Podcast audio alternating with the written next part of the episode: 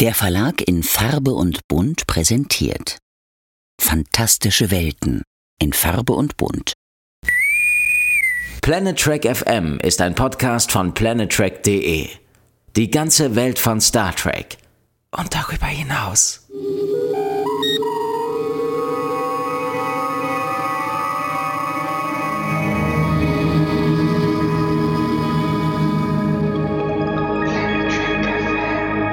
Moin Moin und herzlich willkommen zu einer neuen Ausgabe von Planet Trek FM, die ganze Welt von Star Trek mit mir, eurem Björn Sölter. Heute geht's weiter mit Ausgabe 135 und mit einem Projekt, das wir ein wenig vor uns hergeschoben haben, aber auf das uns eben auch sehr viele Hörer angesprochen haben, so dass wir es jetzt durchziehen werden, die Besprechung der zweiten Staffel von Star Trek Picard. Los geht's heute mit der ersten Episode der Staffel mit dem Titel The Stargazer die Stargazer. Dazu begrüße ich die Autorin und Kolumnistin Claudia Kern. Hallo Claudia. Hi Björn. Ich habe, glaube ich, gerade am Anfang in zwei Sätzen siebenmal das gesagt. Kann das sein? Ja, aber du hattest ja auch viele Herleitungen, die du da unterbringen musstest und deshalb ich fast dabei diesen, verknotet im Hirn. Ja, dieser stilistische, also ähm, im Text hätte ich es angestrichen, aber ich denke, wir kommen damit durch. Und Knoten im Hirn ist ein gutes Stichwort. Wir haben es uns nicht leicht gemacht mit Picard. Äh, und wir waren uns ja auch eine ganze Weile unsicher, ob wir die Episoden des zweiten Jahres jetzt wieder einzeln besprechen würden. Das hing sicherlich auch mit Staffel 1 zusammen und wie sie damals für uns verlaufen ist, oder? Ja, das würde ich auch sagen. Also ich war am Ende von Staffel 1, ähm, kann ich ganz ehrlich sagen, ein wenig traumatisiert, weil ich fand die Lösung, die sie sich für die Androiden haben einfallen lassen, sehr unglücklich. So schön ich auch die Abschiedsszene zwischen Picard und Data fand. Aber sie haben vieles relativiert. Sie haben bei manchen Sachen, finde ich, hätten sie mehr Fantasie und mehr Mut gebraucht. Und deshalb bin ich mit, na ja, doch nicht ganz ohne Bauchschmerzen in die zweite Staffel reingegangen und wusste eben auch nicht, ob wir wenn sie so verläuft wie die erste, uns und den Leuten, die uns zuhören, Gefallen tun, wenn wir praktisch zehn Folgen lang sagen, hm, nö, nicht so toll. Nee, das ist ja, das ist ja einfach das Thema. Wir haben das ja auch am Ende von unserem letzten DS9-Cast kurz thematisiert. Wir wollen nicht immer die Überbringer der schlechten Nachrichten sein und wir wollen nicht immer die, die Laune runterziehen, nur weil wir mit irgendwas ein Problem haben. Aber ja. Picard Staffel 1 hat ja relativ, würde ich sagen, am Anfang viel richtig gemacht und hat uns Storyfässer hingestellt, die uns auch interessiert haben. Ich sag nur XBs oder U. Ja. Aber es ist eben am Ende mit den Androiden und insgesamt so ein ganz kleines bisschen, ja, traumatisch ausgegangen für uns.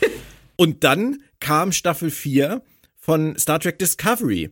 Und auch das, glaube ich, hat mit reingespielt, dass wir bei Picard gezögert haben, weil ich habe das mehrfach schon gesagt, Staffel 4 von Discovery halte ich für die beste Discovery-Staffel. Auf jeden Fall. Das sage ich auch ohne Häme.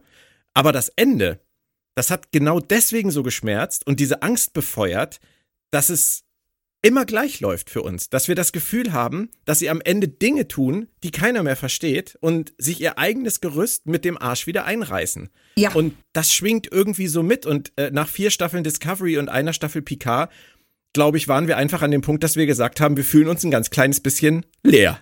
Ja, richtig. Und ich denke, ähm, abgesehen davon, dass wir so oft darauf angesprochen sind, ein Faktor, der auch mit reinspielt, das, was wir jetzt tun, ist ähm, Strange New Worlds. Ja. Also für mich ist es zumindest so, dass ähm, ich praktisch, wie sagt man so schön in der Schule, mit dir erarbeiten möchte wie es möglich ist, dass Strange New Worlds so hervorragend funktioniert und viele Probleme umgeht, die wir in Disco und in Picard vorfinden. Ähm, wie wir das zusammenkriegen, weil mein Gehirn, mein Gehirn fällt es sehr schwer, diesen Spagat zu vollziehen. Und es ist wahrscheinlich auch zu leicht, einfach nur zu sagen, das eine ist ähm, horizontal erzählt und das andere nicht. Es spielt definitiv damit rein und ich halte das für einen ganz, ganz wichtigen Faktor. Mhm. Aber ich glaube, es ist nicht der einzige. Da nee. bin ich ganz bei dir. Ich habe gesagt, es haben uns viele geschrieben, es haben uns auf der FedCon viele angesprochen, dass sie unsere Besprechung zu Picards Staffel 2 doch noch gerne hätten und das freut uns natürlich auch. Also vielen Dank an alle da draußen, dass ihr immer noch Lust habt, uns zuzuhören, selbst wenn wir vielleicht ähm, hier und da dann mal ins etwas Negativere abrutschen. Ich würde sagen, wir legen einfach los und obwohl ich die Episode 2.01 ja schon mit dem Kollegen Wohlfahrt zum Staffelbeginn kurz besprochen hatte, fangen wir beide jetzt natürlich nochmal von vorne an und arbeiten uns durch die gesamte Staffel. Ähm, das wird sich dann zeigen, wohin das am Ende führt. Wenn du sagen müsstest, was an Staffel 1 für dich funktioniert hat und was Staffel 2 hätte vielleicht beibehalten müssen, was wäre das gewesen? Ähm, der, was mir in Staffel 1 sehr gut gefallen hat, war dieser, ich sag mal, philosophische Ansatz von Picards Altern und dem Blick, den er auf das Ende seines Lebens richtet. Ja. Dieses Selbstreflektierende. Und ähm, dieses Aufarbeiten von Dingen, die vielleicht hängen geblieben sind. Also gerade ähm, die äh, Borg fand ich in Staffel 1, bevor sie dann vergessen wurden, ähm, den mit Abstand interessantesten Aspekt. Absolut, ja. Ja, ja. Deswegen hat mir ja auch der Tod von Yu so wehgetan. Ja, und vor allem Einfach weil ich mehr Art. hätte erfahren wollen. Ja, ja. Die, die, Art, obwohl er hat ja noch viel Screentime gehabt, äh, wenn man das mal vergleicht, zum Beispiel mit einem Bruce Maddox, über den wir uns ja auch gefreut hatten, dass der ins Spiel gebracht wurde und der ja gar nichts zu tun hatte. Aber dazu kommen wir noch. Ähm, ich sehe das genauso wie du. Mir hat dieser ganze Ansatz damals gefallen, nach zwei Jahrzehnten nachzuschauen, was aus einer uns so wohlbekannten Person geworden ist. Das ist, das ist genau genommen ja auch die Chance, irgendwie eine Zeitreise zu unternehmen. Wir ja. kannten Picard in- und auswendig, aber 20 Jahre, meine Güte, 20 Jahre sind 20 Jahre. Und was ja. macht das mit Menschen? Wenn wir uns überlegen, wo standen wir vor 20 Jahren und wo stehen wir jetzt? Oder uns ja. überlegen, wo stehen wir in 20 Jahren? Das ist Richtig. eine irre Zeit. Und wir haben, denke ich, in der ersten Staffel auch schmerzhaft erlebt, dass es mit den Menschen nicht immer das Beste macht. Das ist ja. verdammt interessant. Und ich finde auch, dass es in der ersten Staffel uns teilweise zwingt, auch das Bild, das wir von Picard hatten, zu überarbeiten. Und wenn ja. man jetzt zurückgeht zu den frühen TNG-Folgen, sehe ich auch einen Picard, der mir in meiner Erinnerung sehr viel besser gefallen hat als in der Realität. Ich weiß nicht, wer es von euch gesagt hat ähm, in den Besprechungen zur ersten Staffel, äh, ob es der Christian Humberg war oder Moritz oder du. Auf jeden Fall fiel irgendwann der Kommentar, dass Picard eigentlich nur komplett war mit seiner Crew, die letztendlich die Arbeit für ihn übernommen hat, zu der er menschlich gar nicht fähig war. Genau. Die haben ihn so ein bisschen durchs Leben geleitet. Und nachdem er diese Crew dann nicht mehr hatte, auf sich alleine gestellt war und alleine gealtert ist, haben sich halt diese Sachen durchgesetzt, die wir dann in Staffel 1 teilweise gesehen haben. Ich denke an diese eine Folge, wo er ähm, bei diesen romulanischen Flüchtlingen ist und sich wirklich wie so ein, wie so ein gruseliger alter Sugar Daddy aufführt. Das, oh, sind, ja. das sind Dinge, die hätten wir nie über Picard wissen wollen. Aber wenn man drüber nachdenkt, ist das gar nicht so out of character gewesen für ihn. Das denke ich nämlich auch. Auch die Art und Weise, wie er Leute benutzt. Ja, das genau. ist etwas, was ich ähm, so ein bisschen verdrängt hatte. Und ich glaube auch, er musste sich auf die Menschlichkeit seiner Besatzung stützen, um seine eigenen Charakterschwächen auszugleichen. Und vielleicht war ihm das gar nicht so bewusst. Und deshalb kommen diese, ähm, vielleicht Charakterschwächen ist vielleicht das falsche Wort, Charakterzüge äh, viel stärker raus, als er auf seine Besatzung verzichten muss und allein auf diesem Weingut sitzt. Ich meine, sie haben das bei TNG tatsächlich thematisiert, hier und da. Ich denke da ja. nur an den Pilotfilm, wo er gleich zu Riker sagt, halten Sie mir die Kinder vom Leib. Das, ja, genau. ist, das ist schon so ein Thema gewesen. Und ähm, wir werden sehen, es ist im, in, der, in Sachen Liebe, in Sachen Familie, in Sachen Nähe. Er hat ganz viele, und das glaube ich, kann man ganz ehrlich sagen, Defizite, ähm, die er in sein hohes Alter mitgeschleppt hat und mit denen er auch nicht glücklich ist teilweise, an denen er arbeitet, auch hier in dieser Staffel arbeitet. Und das ist, letztendlich ist das total spannend. Ähm, und es gibt auch in der zweiten Staffel, du hast das gerade so schön gesagt, mit Picard, wie er Leute benutzt oder wie er auf Leute zugeht. Es gibt diese, diese Szene in Staffel 1, wo er zu diesem Admiral geht. Und da müssen wir nachher unbedingt noch drüber sprechen, weil da ist mir was bei dieser Folge hier aufgefallen, was sie total clever gemacht haben. Nicht vergessen. Oh, Herr Sölter, nicht vergessen. Doch zuerst zu den Fakten und Infos zur Episode. Idee und Drehbuch stammen von Terry Matalas und Akiva Goldsman, also von den beiden Showrunnern dieser Staffel. Matalas war bei Voyager und Enterprise an der Produktion beteiligt und dort primär als Assistent von Brennan Braga tätig. Er schrieb für Enterprise die beiden Episoden Impulse, Impulsiv und Stratagem, Kriegslist nicht übel, würde ich sagen. Und er spielte eine kleine Rolle im Enterprise-Finale als Crewman der Enterprise D. Das hier ist seitdem aber seine erste direkte Arbeit an Track. Man kennt ihn natürlich zum Beispiel für die Serie 12 Monkeys, die ja auch was mit Zeitreisen zu tun hat. Goldsman kam bei Discovery zu Star Trek und schrieb seitdem an neun Episoden insgesamt mit, bei Disco, an The Vulcan Hello, Leuchtfeuer, an Will You Take My Hand, Nimm meine Hand und an New Eden, bei Picard, an Remembrance, Gedenken, Maps and Legends, Karten und Legenden, sowie an der Doppelfolge, und jetzt wird schmerzhaft, Ed in Arcadia Ego. Für Strange New Worlds liefert, lieferte er just die Pilotfolge ab, die ja genauso heißt wie die Serie, und außerdem führte er bei Trek bisher fünfmal Regie. Aber nicht hier, denn hier führte Regie Douglas Arnio Koski. Für ihn die siebte von inzwischen acht Trackarbeiten, bei Disco viermal und bei Discover, äh, bei Picard zweimal. Zum Beispiel bei Nepente, einer Folge, die ich in der ersten Staffel ja ganz großartig fand. Und dann auch noch in der zweiten Staffel bei Penance Buße und beim Shorttrack The Brightest Star. So, jetzt haben wir die ganze Statistik einmal durch. Zum Inhalt noch, wer die Folge nicht mehr ganz im Kopf hat, Picard lebt fröhlich auf seinem Weingut, während die Ex-Crew aus der ersten Staffel inzwischen wieder eigene Wege geht, doch dann meldet sich eine außerirdische Macht und will reden. Allerdings nur mit Picard und Q, ja, der taucht auch noch auf. Wollen wir mal am Anfang der Folge beginnen, Claudia? Ja, lass uns das doch machen. Alarm, Panik, Chaos und Picard mittendrin. Ich würde gern von dir wissen, ob es dir geht wie mir. Ich mag sowas nicht. So Auftaktszenen, die zu viel vorwegnehmen, die springen, uns dann die Vorgeschichte in Staffelform danach erzählen. So Selbstzerstörung, Peng, 48 Stunden vorher. Das ist so 90er Jahre TV, das ist nicht meins. Ja, es ist vor allen Dingen ein, eine Art des Erzählens, die dich die ganze Zeit zwingt, während du die Vorgeschichte guckst zu überlegen, wie kommen sie denn an diesem Punkt am Ende raus. Das heißt, du ähm, sitzt praktisch, du rutschst praktisch auf dem Hintern hin und her, weil du wissen willst, wie sie endlich an diesen Punkt kommen. Und das ist dann immer so was, ähm, ich find's ein bisschen schade, weil du damit deine eigene Vorgeschichte klein redest. Mhm. Ich find's auch einfach unnötig bei, bei Streaming-Serien. Ganz ehrlich. Ja. Das ist ja so, das ist so dieses Ding, bleib dran, es ist spannend hier anstatt ja, jetzt mit irgendwas Ruhigem anzufangen. Aber das können sie doch. Sie können doch machen, was sie wollen. Richtig, sie können machen, was sie wollen. Das ist ja das Schöne beim Streaming, aber das sind eben auch Leute, wie du gerade schon gesagt hast, wenn man diese Aufzählung sich ansieht, die kommen aus dem Network-Fernsehen. Ja. Und ähm, die sind an diese Art des Erzählens auch gewöhnt. Und ich finde, das sieht man ganz oft an der Struktur der Drehbücher, die also tatsächlich noch in diesem fünf Akten geschrieben sind, um Zeit für die Werbeunterbrechungen zu lassen. Ja, stimmt. Wobei, wenn die Streamingdienste sich durchsetzen, wird das ja bald wieder ein äh, Thema werden. Hör auf, du. ja, aber wirklich. Kurz noch zum Intro. Ähm, ist dir wahrscheinlich auch aufgefallen, magst du die neue Musik? Die neue Titelmusik?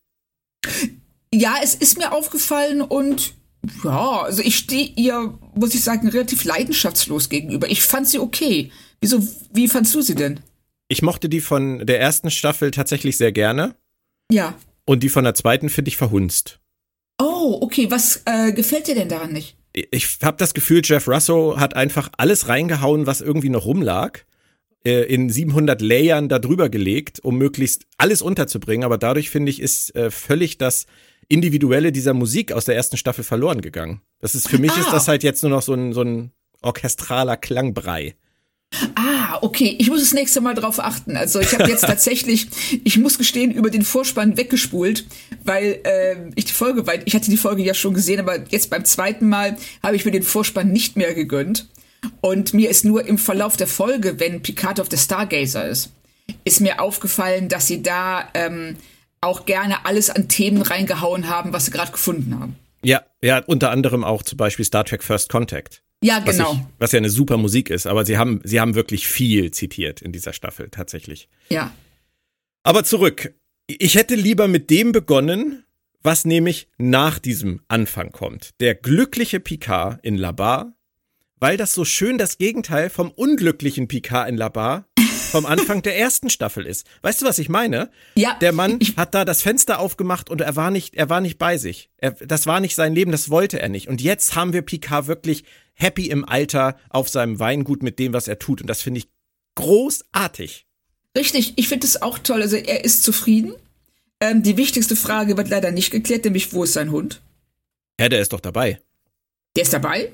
Ich habe den gesehen. Habe ich mir ich den eingebildet? Ist er dabei? Ja, ich habe ihn gesehen. Großartig.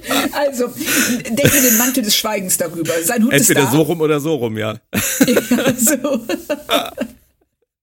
Number one. Oh, es fängt schon gut an, ne? Aber das, das ist lustig, Claudia. Das müssen wir unbedingt checken, ob ich Halluzinationen habe oder ob ich gucke du das nachher.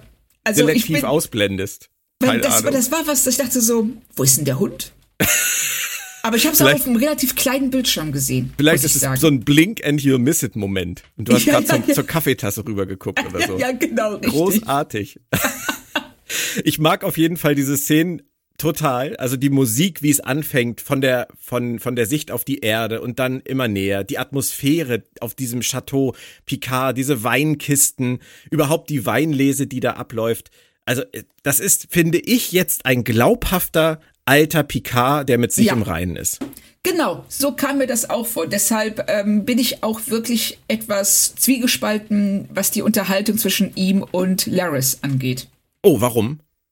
Weil ich finde, Laris, Laris ist so ein Mensch, in Anführungszeichen, die hört dir zu, wartet nur auf den Moment, wo du was Falsches sagst, damit sie reingrätschen kann.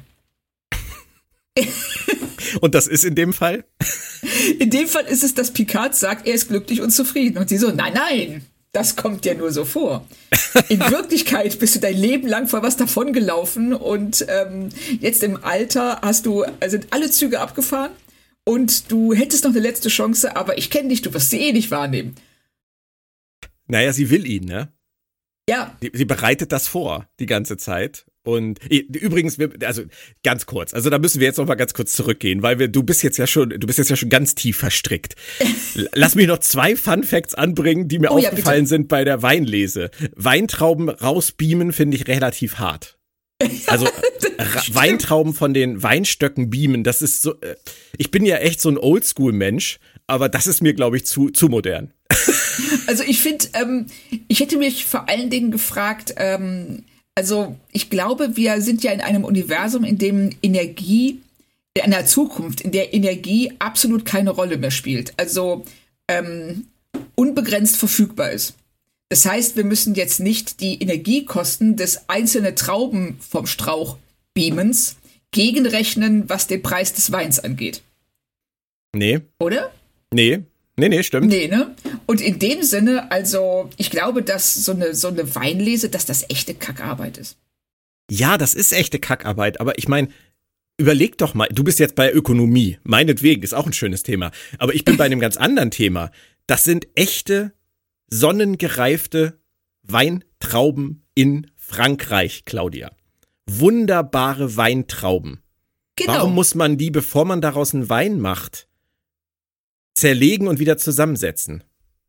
Weil ist, äh, du sonst mit deinen Patschepfoten diese wunderschön gereiften, ebenmäßigen Weintrauben anfassen und vielleicht eindellen, zerquetschen, sonst irgendwas machen würdest, während das, äh, während der Transporter sie in unangetastet in ihrer vollen Reife und Schönheit in diesen, wo auch immer Weintrauben reinkommen, wenn sie vom Strauch genommen worden sind, von der Rebe genommen worden sind. Ich glaube, Strauch sagt man bei Mir Wein ist dieser so. Zwischenschritt einfach zu technisch. Dann könnte man meiner Meinung nach auch gleich replizierten Wein trinken, wenn man vorher die Reben durch die Gegend beamt. Aber da bin ich Oh. vielleicht auch zu altmodisch für. Vielleicht ist es aber auch, ähm, was ich sehr schön finde, der philosophische Ansatz, den ja auch McCoy mal geäußert hat. Ähm, ist es, bist du noch ein derselbe Mensch, wenn du gebeamt worden Ja, bist? eben, Oder eben. bist du nur eine Kopie? Wenn du nur eine Kopie bist, dann heißt das, dass in der Föderation jeden Tag Millionen Wesen getötet und neu erschaffen werden. Und die trinken natürlich auch alle nur getöteten Wein. Ist dann halt so. Ja, genau, weil die merken es eh nicht, sind ja eh selber getötet worden. Okay. Nein, aber das ist, finde ich, eine ganz, ganz tolle philosophische Frage, weil wenn es noch die Originaltraube ist, Ja. dann finde ich, zieht dein Argument nicht. Aber wenn äh, es nur eine Kopie der Traube ist, dann bin ich da ganz bei dir. Aber das hätte ja mega Implikationen für das gesamte Star Trek-Universum. über die sie ja nie nachdenken würden oder sich damit befassen würden. Warum sollten ja, die es tun? Ja, weil sie sonst äh, ihre Deus Ex Machina zum ähm, plötzlichen oder zum Zeit, ähm, also zum Transport ohne Zeitverlust verlieren würden. Aber es ist eine total spannende Frage und ob die, ob du dann noch, sag mal, wenn man an die Seele glaubt, wird es ja dann noch mal interessanter. Ist dann noch, äh, ist es ein Universum voller seelenloser Kopien? Ja. Und ich wette mit dir, es gibt überall auf der Welt Menschen, also jetzt im Star Trek-Universum zu dieser Zeit Menschen, die abends sitzen bei einem guten Wein und dann sagt irgendjemand, ist das der aktuelle Chateau Picard? Und dann sagt der andere, nee, der beamt jetzt seine Trauben. Das schmeckt man. ja, genau. Ja, ja, ja, ja. ja, ja. Aber der zweite, der zweite Fun Fact noch, ich musste so lachen, auch jetzt wieder. Ich finde, Picard sieht am Anfang dieser ganzen Szenen mit seinen Klamotten aus wie Gunther von Hagens. Und das ist kein Kompliment. ja, stimmt. Diesem Schlapphut. Und ja. ich habe Gunther von Hanks ein paar Mal in seiner Körperwelt eine Ausstellung live gesehen. Und ähm, das ist so, also die Ähnlichkeit ist wirklich in zwei Szenen frappierend in dieser, in dieser Folge. Aber egal. Du warst bei Laris. Es ist ja schön, dass Laris noch bei ihm ist. Und wir haben gesagt, sie, ähm, sie grätscht ihm da so rein, weil sie, ja, weil sie was von ihm will. Erstmal müssen wir natürlich klären, was ist denn mit ihrem Mann eigentlich? Jaban. Den haben wir in der ersten Staffel kennengelernt. Den erklären sie jetzt eigentlich nur schnell für tot. Und dann lassen sie Laris auch noch sagen, das macht aber nichts, weil das war sowieso eine arrangierte Hochzeit, auch wenn ich ihn danach eigentlich ganz gerne mochte. Aber das Gute bei uns Romulanern ist, wir lieben danach noch viel intensiver. Zwinker, zwinker. Ja. War oh, dir das, das zu billig? fies. Das, das fand ich, das war wirklich ein, ein so, eine so fiese Anmache. Also, das äh, erstmal wie dieser arme Schaban oder Saban? Jaban. Jaban, wie dieser arme Jaban, da so wegerklärt wird, einfach abgehakt. Ja, ne, also wir trauern ja anders, deshalb ist das eigentlich überhaupt kein Problem. Und ähm, für den Fall, dass es dich interessiert, wir lieben ja viel intensiver. Ja, also nach dem Motto, wir haben ja hier bei dir gewohnt, du hast ja gehört, wie heiß wir lieben, aber jetzt liebe ja, ich noch genau. heißer. Melde dich. Jetzt lege ich noch mal eine Schaufel drauf. das Ob das dein Herz schafft, Jean-Luc? Also, ich meine, ich verstehe ja die Notwendigkeit der Story, Jaban so äh, rauszuschreiben, weil sie hätten sonst für ihre Geschichte, bei der es ja darum geht, dass Picard Nähe zulassen soll und den Weg nicht alleine gehen soll, am Ende seines Lebens hätten sie sonst ja einfach eine neue Figur gebraucht. Und da war es ja, ja, viel einfacher, Jaban rauszuschmeißen und Laris umzupolen. Aber es ist schon einfach. Richtig, sie machen es sich da sehr, sehr einfach. Auf der anderen Seite, ich kann verstehen, dass sie ähm, hier ähm, das in, innerhalb von einer Szene so etablieren wollen, ähm, um nicht äh, noch mehr Zeit zu verlieren. Wie du schon sagst, sonst hätten sie eine neue Figur einführen müssen. Die muss Picard erstmal kennenlernen und so weiter. Bei Laris, er hat schon eine Beziehung zu ihr. Er kennt sie bereits. Und ich finde auch die Schauspielerin klasse. Ja, natürlich ist die klasse. Also gar keine Frage. Ich fand es nur so, äh, das ist immer so ein bisschen schade, wenn man so zwischen den Staffeln dann sich Figuren entledigt. Ja. weil man was anderes vorhat. Nee, ich habe es tatsächlich gegoogelt, weil ich dachte, ich hätte was vergessen. Ah, okay. Nee, ich habe, sie haben sich ja auch so eine Mühe gegeben damals äh, mit diesen Countdown-Comics bei der ersten Staffel, ja, Laris richtig. und Jaban noch extra einzuführen. Deswegen waren die mir vielleicht präsenter. Ich weiß es nicht. Bestimmt. Also ja. nein, ich musste gucken, was, ähm, äh, ich war mir nicht sicher, ob ich Shabans Tod einfach vergessen hatte. Ach so, nee, okay. Das meinte ich. Also ja. nicht, dass ich ihn googeln musste. Ich wusste schon, wer er ist und wer Laris ist. Aber das, ähm, äh, was aus ihm geworden war, da war ich so für einen Moment, ähm, bin ich da etwas ins Schleudern geraten. Aber nach dieser etwas, äh, nach diesem etwas negativen Spin dieser Szene muss ich jetzt auch noch ganz viel Positives sagen. Und das meine ich auch wirklich von Herzen so, weil das sind so Kleinigkeiten, die machen mich als Fan einfach total glücklich, nämlich dass zum Beispiel Laris sagt, nutze das heute, denn wir wissen nichts über das Morgen. Das ist so ein toller Rückbezug auf The Inner Light, das zweite Leben, wo Picard zu seiner Tochter sagt, live now, now will never come again.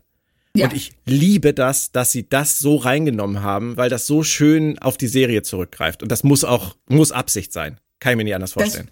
Das, das glaube ich auch. Und das ist ja auch, ähm, äh, ich finde generell jetzt mal abgesehen von, vom Inhalt der Unterhaltung, finde ich ähm, die beiden in diesem Gespräch, die sind so vertraut, die gehen so vertraut und angenehm miteinander um. Ja. Dass man wirklich glaubt, dass die sich seit Jahren kennen. Ja. Das haben sie toll geschrieben, toll gespielt.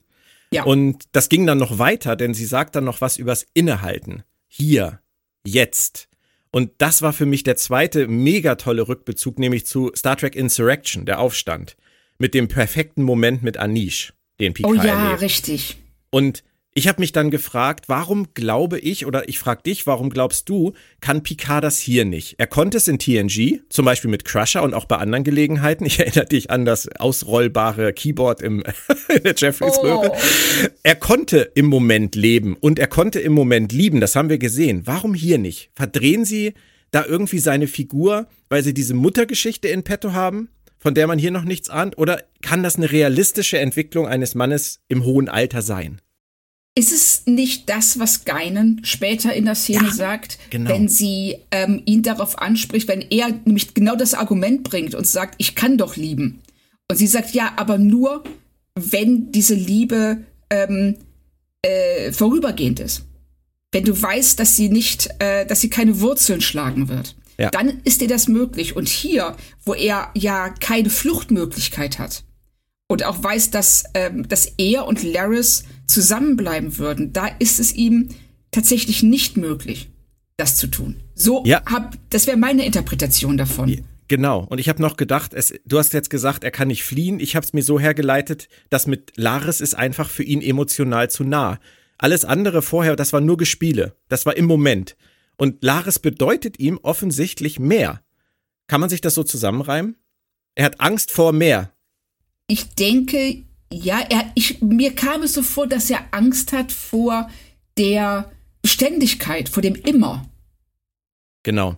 Ja. Und dass er äh, nicht bereit ist, sich ähm, zu so etwas ähm, Endgültigem, auf so etwas Endgültiges und Festes einzulassen. Das ist, ähm, ich glaube, er ist jemand, der auch, ja, dieses Reisen im Raumschiff, dieses von Ort zu Ort, dieses äh, nie lange genug irgendwo sein, um wirklich ähm, da zu sein, sondern immer nur ein Besucher. Ich glaube, das ist etwas, das ist eine ähm, Art von Dasein, die ihm sehr liegt. Hm. Weil er dadurch immer wieder eine Rückzugsmöglichkeit vor einer anderen Person und auch vor diesen zu starken Gefühlen. Und das ist ja etwas, was man auch dann über seine Mutter sagen kann, über ihre Erkrankung. Das äh, muss ja auf ihn auch als Kind gewirkt haben, als hätte sie zu viel von allem, zu viel Gefühle, zu wenig Selbstkontrolle. Ja.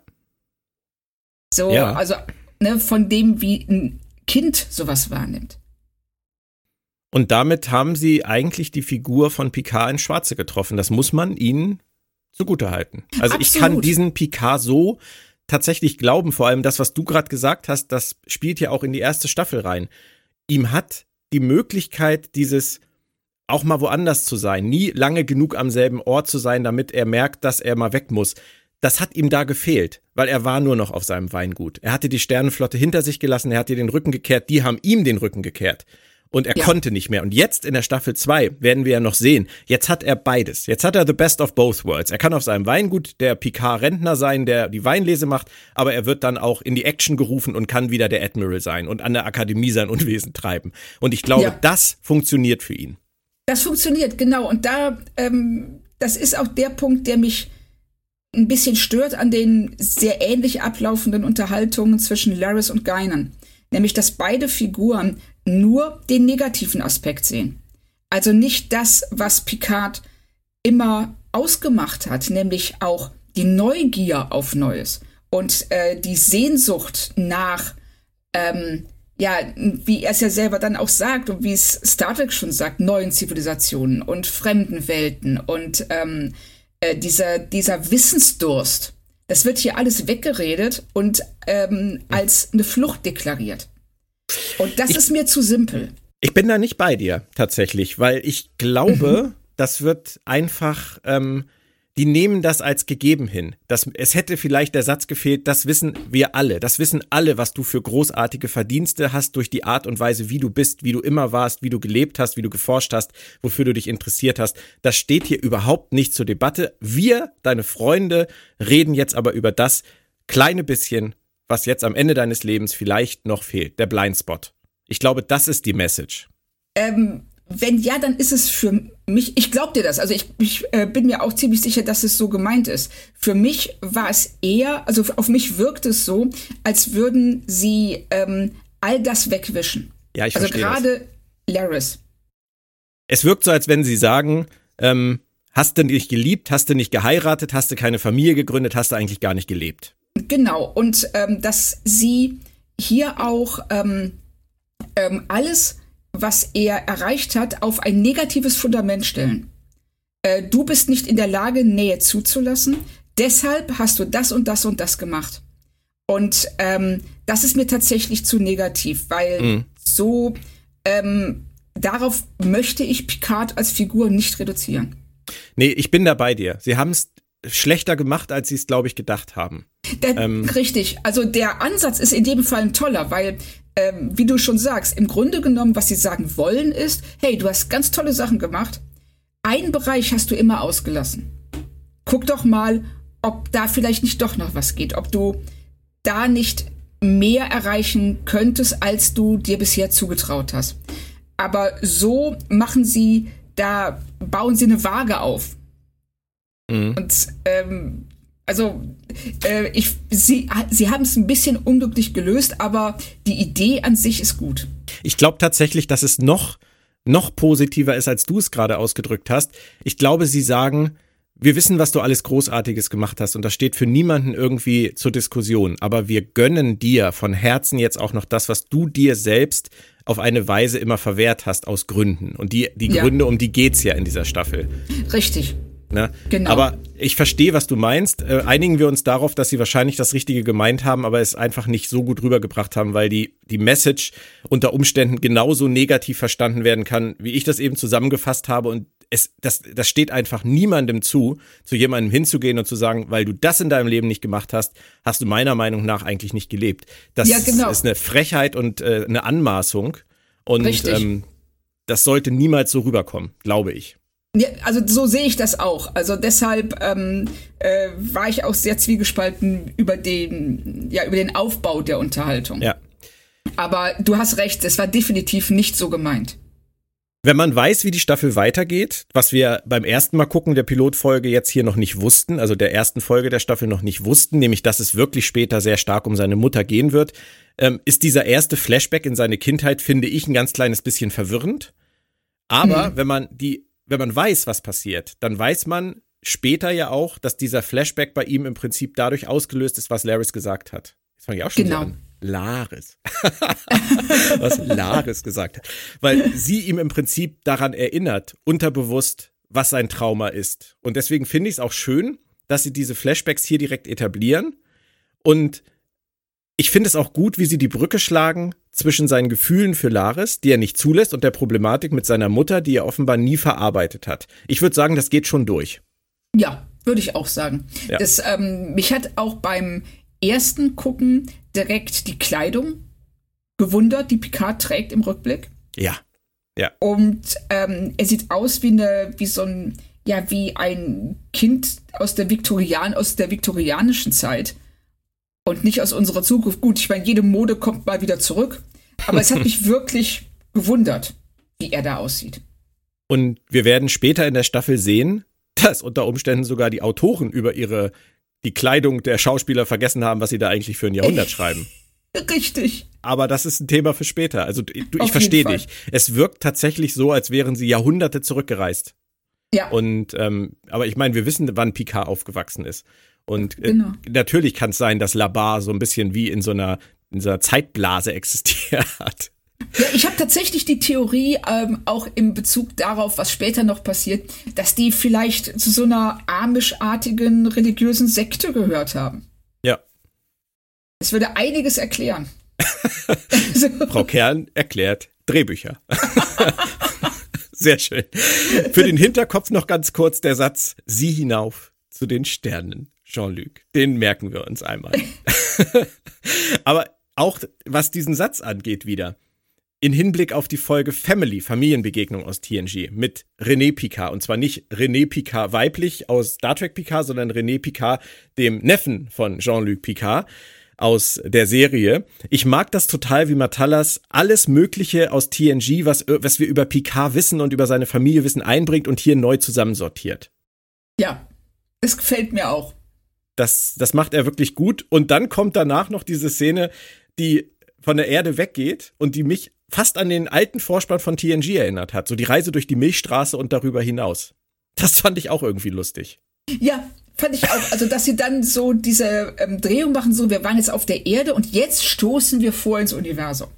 Ich erwähne es nur mal kurz, damit wir es alle schon mal gehört haben. Raumanomalie, weil es, diese Kamerafahrt durch die Milchstraße, durch die Galaxis, die machen sie natürlich nicht ohne Grund. Und ich möchte auch an dieser Stelle schon mal sagen, und das ist ein Trauma, das ich seit Voyager mit mir trage, ich hasse random Raumanomalien. das ist aber wirklich sowas, das hat Voyager derartig ähm, überbenutzt. Ja. Dass man irgendwann so, oh, da ist eine Raum. Na, sag's nicht, sag's nicht. Aber dazu kommen wir später. Ich äh, möchte noch mal eine Lanze brechen, weil das ist wirklich ein Thema, was mir beim zweiten Mal schauen extrem aufgefallen ist. Ich hätte super gerne viel mehr von diesem Leben gesehen, das Picard jetzt hier glücklich führt. Egal, ob ich ihm dann bei der Weinlese hätte zugucken müssen oder bei irgendeinem äh, Buhlabend mit seinen Kumpels im Dorf. mir völlig egal. Und ich hätte auch super gerne viel mehr von diesen ganzen neuen Entwicklungen gesehen, bei der Sternflotte zum Beispiel, von denen wir jetzt in der Folge noch erfahren. Ja, richtig. Zum Beispiel Ab die Borg-Technologien der neuen Stargazer. Genau, das sind so viele Sachen, was die Figuren, was die Technik, was die Entwicklung angeht. Aber dazu musst du mir jetzt überhaupt erstmal beantworten, wie findest du eigentlich die Entscheidung zur zweiten Staffel so einen Zeitsprung zu machen?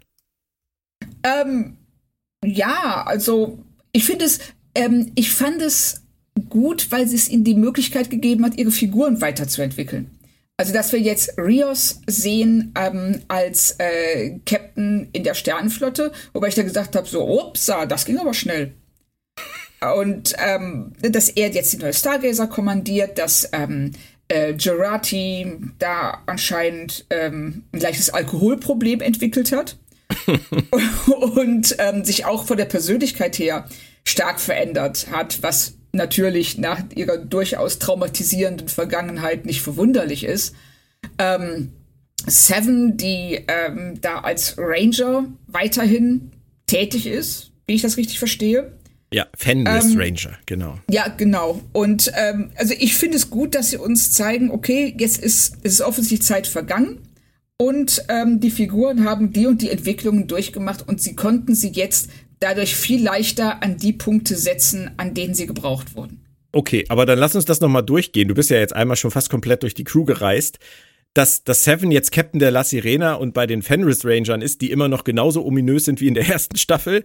ähm, Sie hatten spanisches Rios-Hologramm behalten, hätte ich an ihrer Stelle wahrscheinlich auch. Ich fand's lustig. Ich habe Kommentare gelesen von Leuten, die sagen, Hä, wieso spricht ihr Spanisch? Da gibt's doch einen Universalübersetzer. Seven findet's wahrscheinlich einfach so geil ihm ja. im Spanisch reden zuzuhören. Vielleicht lernen sie auch gerade Spanisch. Egal. Richtig. Aber das ist eigentlich nur ein Status-Update. Wir erfahren über Seven und über das, was sie jetzt zwei Jahre getrieben hat, eigentlich nichts. Stimmt. so, ja, es kann man, man kann einfach nur sagen, da haben sie nicht gewusst, also sie hatten sie da, wo sie sie haben wollen. Genau, ja. Und deshalb äh, darf sie jetzt zwei Jahre lang ähm, Däumchen drehen. Genau. Und du hast das mit Jurati gesagt, die ist mit Sochi unterwegs und die versuchen offensichtlich im Beta-Quadranten Leute für das Thema Androiden zu erwärmen. Also finde ich grundsätzlich auch eine nette Idee, dass Sochi das irgendwie so als Botschafterin der Androiden auf sich nimmt, die Leute zu bekehren und denen zu sagen, ich bin gar nicht so schlimm, wir sind gar nicht so schlimm, ähm, heißt uns willkommen. Aber eigentlich macht Sochi den Job und Jurati trinkt. Ich fand die ganze Szene lustig. Ich ähm, auch. Wie fandest du denn, dass sie freigesprochen wurde wegen Mord äh, nach Alien-induziertem Wahn? Ist das ein bisschen billig oder ist das ja. einfach lustig? Naja, sagen wir mal so, so wie sie es zusammenfasst, ist es lustig. In der Szene vor allen Dingen der Blick des Deltaners ist halt großartig. ähm, aber wenn man drüber nachdenkt, auch schon, wie sie mit diesem Mord in der ersten Staffel umgegangen sind, die nehmen das schon alle sehr locker. Die nehmen das alle locker, ja, das stimmt. Und auch selbst auf die Schippe. Ja. Und ja. das ist ähm, Maddox gegenüber eigentlich auch ein bisschen assi. Genau. nochmal nachgetreten jetzt. Ja, ja, ja, genau. Zweiter Instanz. Und was ich jetzt beim zweiten Mal gucken echt extrem krass fand, was man ja zu dem Zeitpunkt beim ersten Mal gucken noch gar nicht ahnte, das war's mit Sochi. Ja.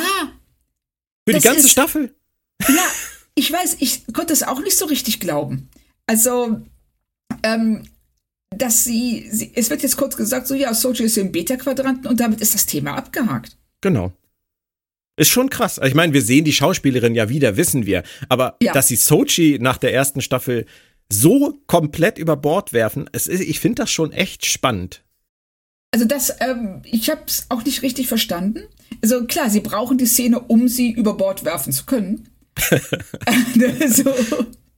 Ja. Aber das war schon seltsam. Gut, sie haben dann Gerati direkt mit dazu gepackt, damit sie die beiden in einem ähm, in einer ähm, Szene abfrühstücken können. Ja. Aber und Gerati holen sie zurück und sie, äh, ne, die Schauspielerin, klar, kommt dann später zurück, aber die Figur Sochi ist damit abgehakt. Hm. Schon krass. Also ja. gerade so im, im Rückblick. Und dann haben wir ja noch diesen ganzen Akademie-Block. Wir erfahren, Picard ist jetzt bei der Akademie ein Host hier. Ruffy ist zurück in Uniform, geht auf die Excelsior. Kadett Elnor ist an der Sternflottenakademie, geht auf die Excelsior. Und das sind alles, wenn ich das jetzt so erzähle, es ist wie eine Abhakliste. Hättest ja. du gerne genauer verstanden, was das für die einzelnen Leute bedeutet? Ich meine, Ruffy war ziemlich am Boden und ja. ist jetzt offensichtlich völlig normal. Und ähm, Elnor als Kadett, als erster Romulaner an der Sternenflotte ist auch irgendwie was Besonderes, merken wir. Aber wir erfahren nur, dass es so ist. Wir erfahren nichts darüber, was es bedeutet. Richtig. Und das, ähm, es war wirklich, es war eine Nummernrevue.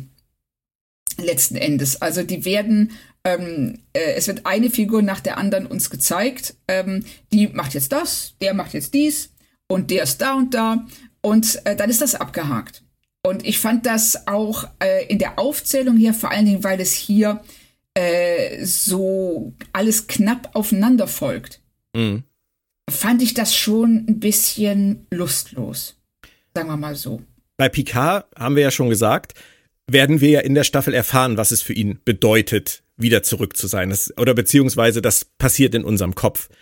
Sie sagen es uns nicht so deutlich, wie wir es empfinden, aber wenn wir darüber nachdenken, dann spüren wir schon, dass dieser Picard wieder zu sich zurückgefunden hat, weil er diesen Job bei der Sternenflotte wieder hat. Ich denke, das kann man sagen. Ja. Und das ist auch okay. Aber Ruffy ist so ein, ist so ein Thema für mich. Ähm, das haben sie fast wie Sochi verloren, obwohl sie sie ja mitschleppen. Ja. Und, und äh, Elnor ist das gleiche wie bei ähm, Sochi im Prinzip. Wir erfahren, dass er auf die Excelsior geht und dann war's das. Im Prinzip, ja. abgesehen von seiner Last-Second-Rettung am Ende der Staffel, die ich jetzt einfach mal vorwegnehme und die ich völlig unbefriedigend fand. Also das ist, war, ja. Ne, ist die Figur, die er wird ein paar Mal von Ruffy irgendwie so gesehen, so geisterhaft gesehen in der Staffel, damit der Schauspieler nochmal einen Drehtag hat. ja, tut mir leid, das ist, das, das ist es alles. Ist, ja, richtig. Und es ist auch ähm, bei Ruffy, ich, sie sagt, dass sie ähm, Elnor halt so ein bisschen ähm, äh, beschützen will, weil mhm. seine Ehrlichkeit ihn ja immer wieder in Probleme bringen wird und dass sie äh, so eine Art Mutterrolle für ihn übernommen hat, eben sicherlich auch wegen ihrer eigenen tragischen Vergangenheit. Aber es ist auch, es wird gesagt und nicht gezeigt.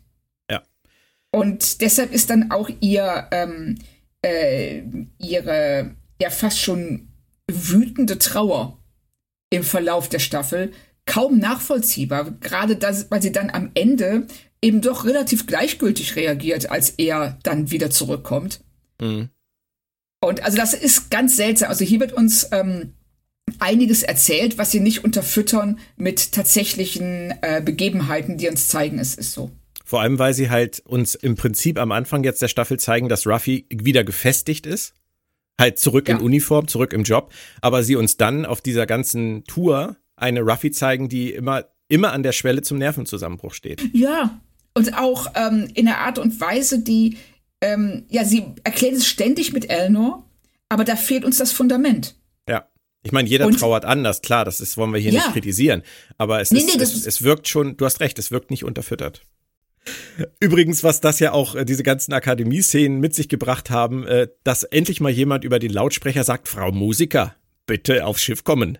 Das fand ich großartig, weil ich Ja, habe ich hab immer darauf gewartet, dass mal jemand Raffi Musiker sagt und dann kommt das auch noch so schön über die Lautsprecher. Großartig. Stimmt.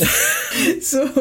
Was ich auch sehr schön fand an der Szene ist, ähm, wie Ruffy, Picard und Seven äh, definiert. Weil sie Ja. sagt, ihr seid beide so ähm, autark und äh, kommt so gut alleine klar, seid ihr denn nie einsam? Und wir aber von Seven, ja, und vor allen Dingen von dem äh, Psychiater-Hologramm wissen, dass sie sich auch zurückzieht und auch keine tiefen Gefühle zulässt, weil sie sich von Menschen zurückgestoßen fühlt. Also eine andere, einen anderen Grund hat als Picard, aber ähnlich reagiert. Ja. Das fand Stimmt. ich cool. Picard sagt auch noch was Interessantes in seiner Rede, was wichtig wird, nämlich, dass es darum geht, die Fesseln der Vergangenheit loszuwerden. Und damit erklärt er uns eigentlich die Staffel direkt in seiner Ja. Rede.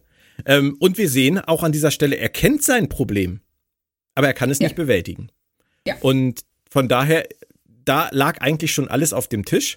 Was mir zu Seven und, und Ruffy noch eingefallen ist, äh, die angedeutete Beziehung zwischen den beiden aus dem aus den letzten Szenen der ersten Staffel, die hatten sie hier jetzt dann erstmal so richtig äh, auf Eis gelegt, so nach dem Motto, hat nicht funktioniert. An der Stelle war ich echt enttäuscht darüber, dass sie das auch so wegwischen, aber zumindest da sind sie ja dann später noch drauf eingegangen. Ja, richtig. Aber es ging mir auch so. Ich habe mich auch gewundert darüber. Passte so ein bisschen in die Reihe, aufzählen, was passiert ist und Sachen umdefinieren, die, die vorher anders waren, wie mit Jurati und ihrem Mord, brauchen wir jetzt nicht mehr, machen wir anders. Ja. Wir, wir ziehen einmal einen Schlussstrich, so wie es ähm, Disco auch gerne nach jeder Staffel tut. Und ähm, fangen jetzt wieder da an, wo wir sein müssen, damit die, die ähm, Staffel vernünftig anfangen kann. Ja. Wobei, wie gesagt, an der Stelle haben wir uns getäuscht, da haben sie es dann am Ende ja thematisiert und haben das dann ja auch in eine andere Richtung gelenkt. Alles gut. Genau. Und dann hast du auch schon erwähnt, die Stargazer mit Rios als Captain. Also äh, auch wenn es vielleicht die Frage ist, warum das so schnell ging, ich find's einfach geil. Vor allem dieses Star Trek Flair. Wie toll bitte, dieses Raumschiff-Ding wieder zu spüren und dann als Ja. Spin-off zu den klassischen Serien. Ich war so zu Hause. Ich liebe Ja. das, wirklich. Richtig. Also ich fand auch, ähm, dass Rios eine extrem gute Figur auf dem ähm, äh, Captain-Sitz macht. Ja. Also er wirkt so, als ob er dahin gehört. Ich hätte sofort eine Stargazer-Serie genommen an der Stelle. Ja, richtig. Und umso trauriger bin ich darüber, dass es dazu wohl nicht kommen kann.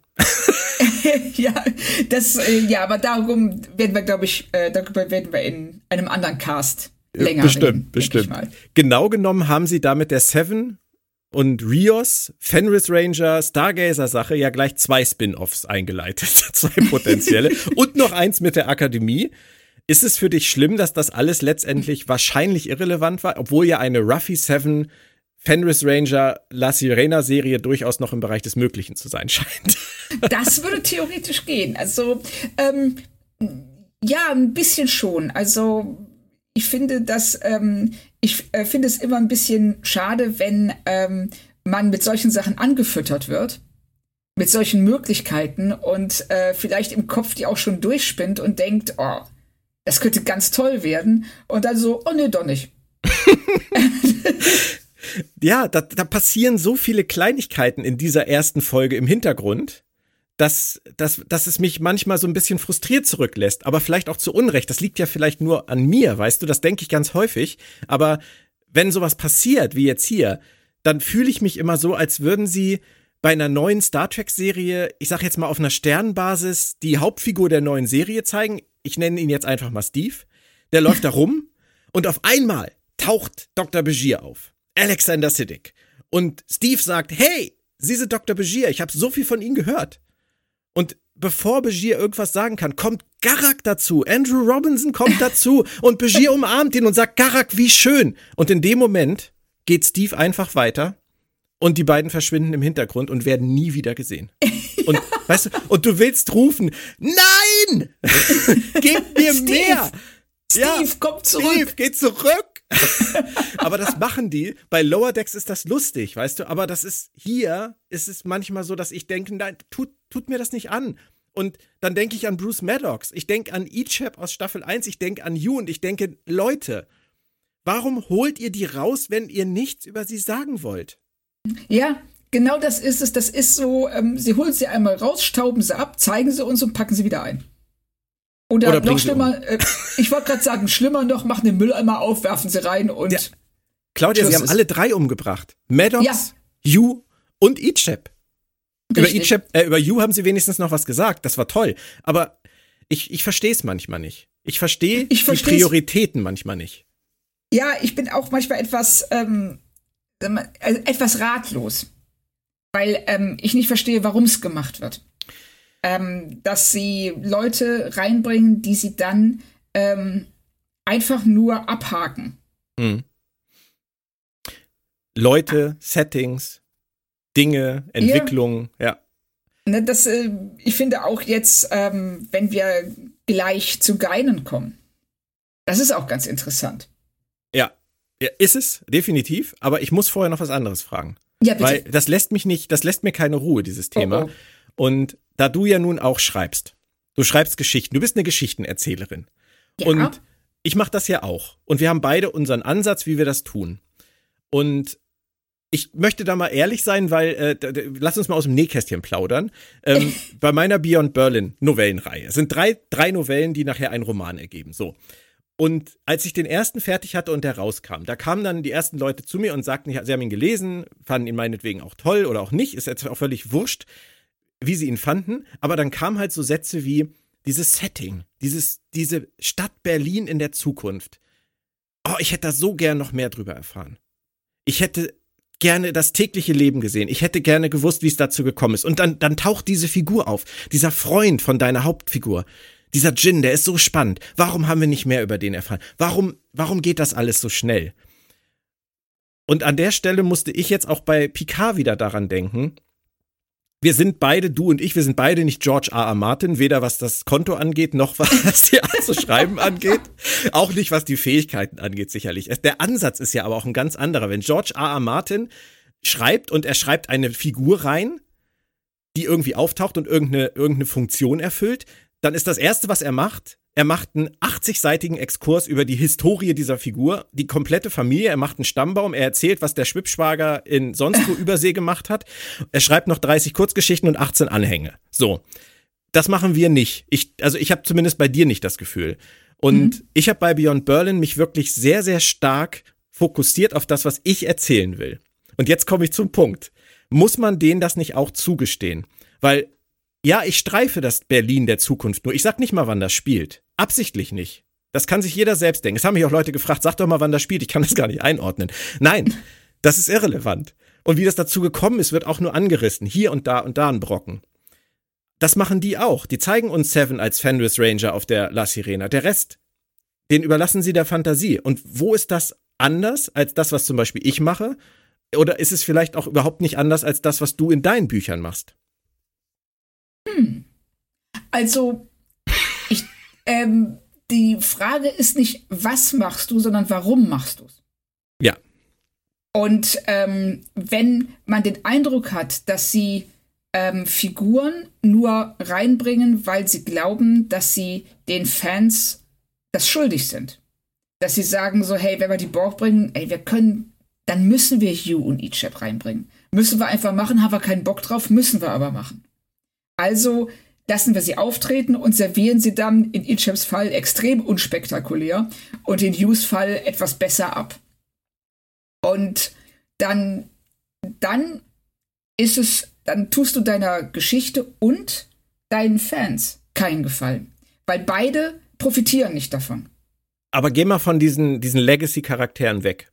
Geh mal mehr ja. auf, auf irgendwelche Entwicklungen. Wenn du jetzt einen Roman schreibst und in diesem Roman passiert irgendwas mit einer Figur, die man vielleicht irgendwann schon mal getroffen hat, aber du deutest das nur an. Weil das ist nicht dein Fokus. Das, das ist nicht ja, die Geschichte, die du erzählst. Du entscheidest genau. in dem Moment, das ist für dich nicht relevant. Aber es kann durchaus sein, dass ein Großteil deiner Leser denkt, what the fuck, Frau Kern, da hätte ich ja. jetzt gerne mehr erfahren. Genau, aber es ist dann, letztendlich doch nichts anderes. Ja, aber dann habe ich was falsch gemacht. Dann habe ich den ähm, würde ich zumindest sagen, dann habe ich den Fokus falsch eingeschätzt. Dann ähm, habe ich vielleicht in meinem Kopf den Fokus auf etwas gelegt, was ähm, die Leute, die es lesen, gar nicht interessiert. Und dann ähm, ist erstmal die Frage, sind es wirklich ganz viele, denen das so geht? äh, sind es nur ein, zwei, die, ähm, was auch legitim ist. Es ist völlig legitim, dass du eine Geschichte, dass du andere Interessen, äh, dass du andere Dinge interessant findest an einer Geschichte als das, was ähm, der Autor oder die Autorin gewollt hat oder was auch andere, dies lesen, finden. Das ist ja völlig in Ordnung. Ähm, aber wenn ich, äh, also wenn ich jetzt eine Geschichte schreibe, sagen wir mal, ähm, äh, ich fahre mit dem Auto äh, in meiner Geschichte vierte Person von A nach B und kommt dabei an den rauchen Trümmern, in, an den zertrümmerten Ruinen von London vorbei. Und das, ich lasse das einfach so stehen. Ich sehe das im Rückspiegel und fahre weiter.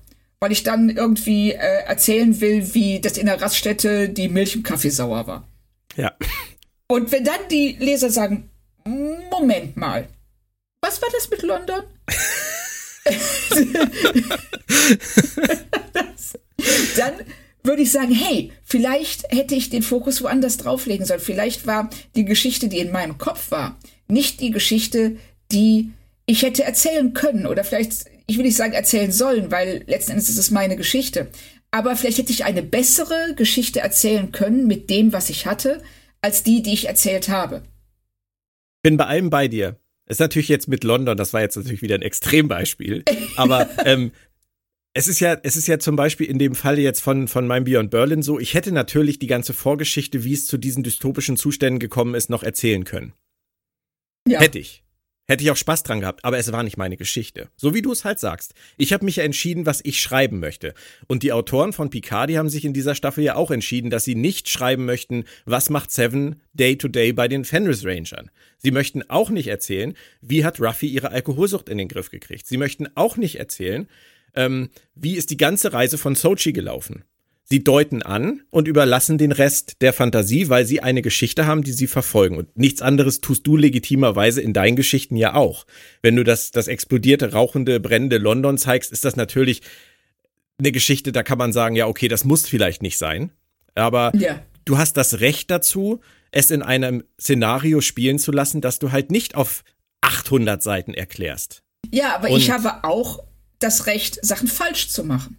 Ja, natürlich. Klar. Und ähm, das äh, muss man auch den ähm, Autoren, es muss man generell den Leuten, die Sachen schreiben, zugestehen, dass sie vielleicht Dinge nicht immer richtig beurteilen und manchmal auch falsch liegen. Ich, ne, das, äh, da kann sich keiner von befreien und wir haben umgekehrt dann auch das Recht, sie darauf aufmerksam zu machen oder zu sagen, nee, der Fokus liegt für mich falsch. Zum Beispiel ist es eine Sache zu sagen, wir überlassen es der Fantasie. Aber dafür müssen sie uns genug in die Hand geben, dass diese Fantasie was hat, womit sie arbeiten kann. Mhm. Wenn ich einfach nur sage, so, ja, da sind die Fenris Ranger und da ist ähm, Seven und die arbeitet für die, wenn ich überhaupt keine Ahnung habe, was die Fenris Ranger sind, dann bringt mir das nichts. Mhm.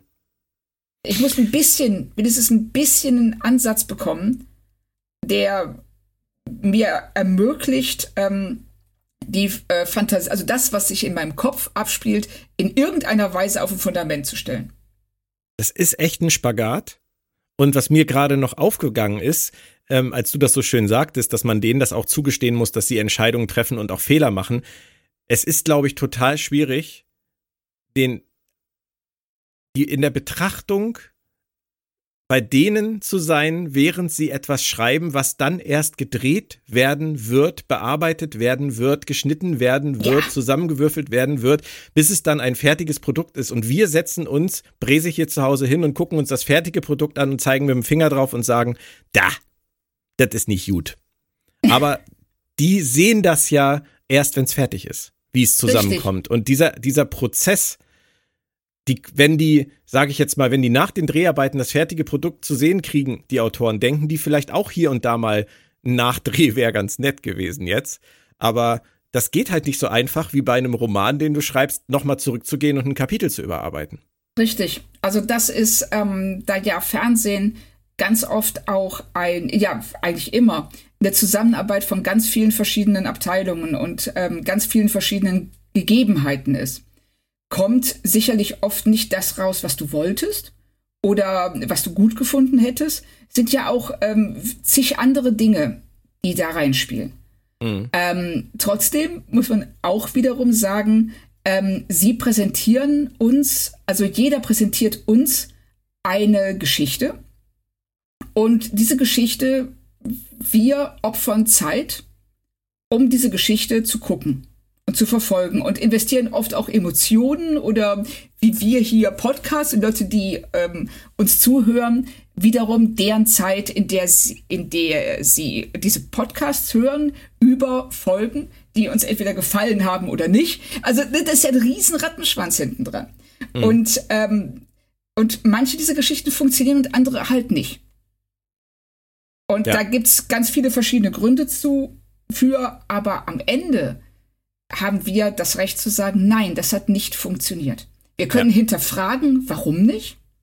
Und das finde ich auch super spannend. Aber wir können auch, wir haben ganz klar das Recht zu sagen, das hat mir nicht gefallen. Ja. Schwierig, schwierig, äh, schwierig und das bleibt in dieser Staffel schwierig. Es ist in dieser ersten Folge noch äh, vergleichbar einfach, muss man sagen. Sie legen ein irres Tempo vor in dieser ersten Folge und es ist eine sehr stringent erzählte Geschichte.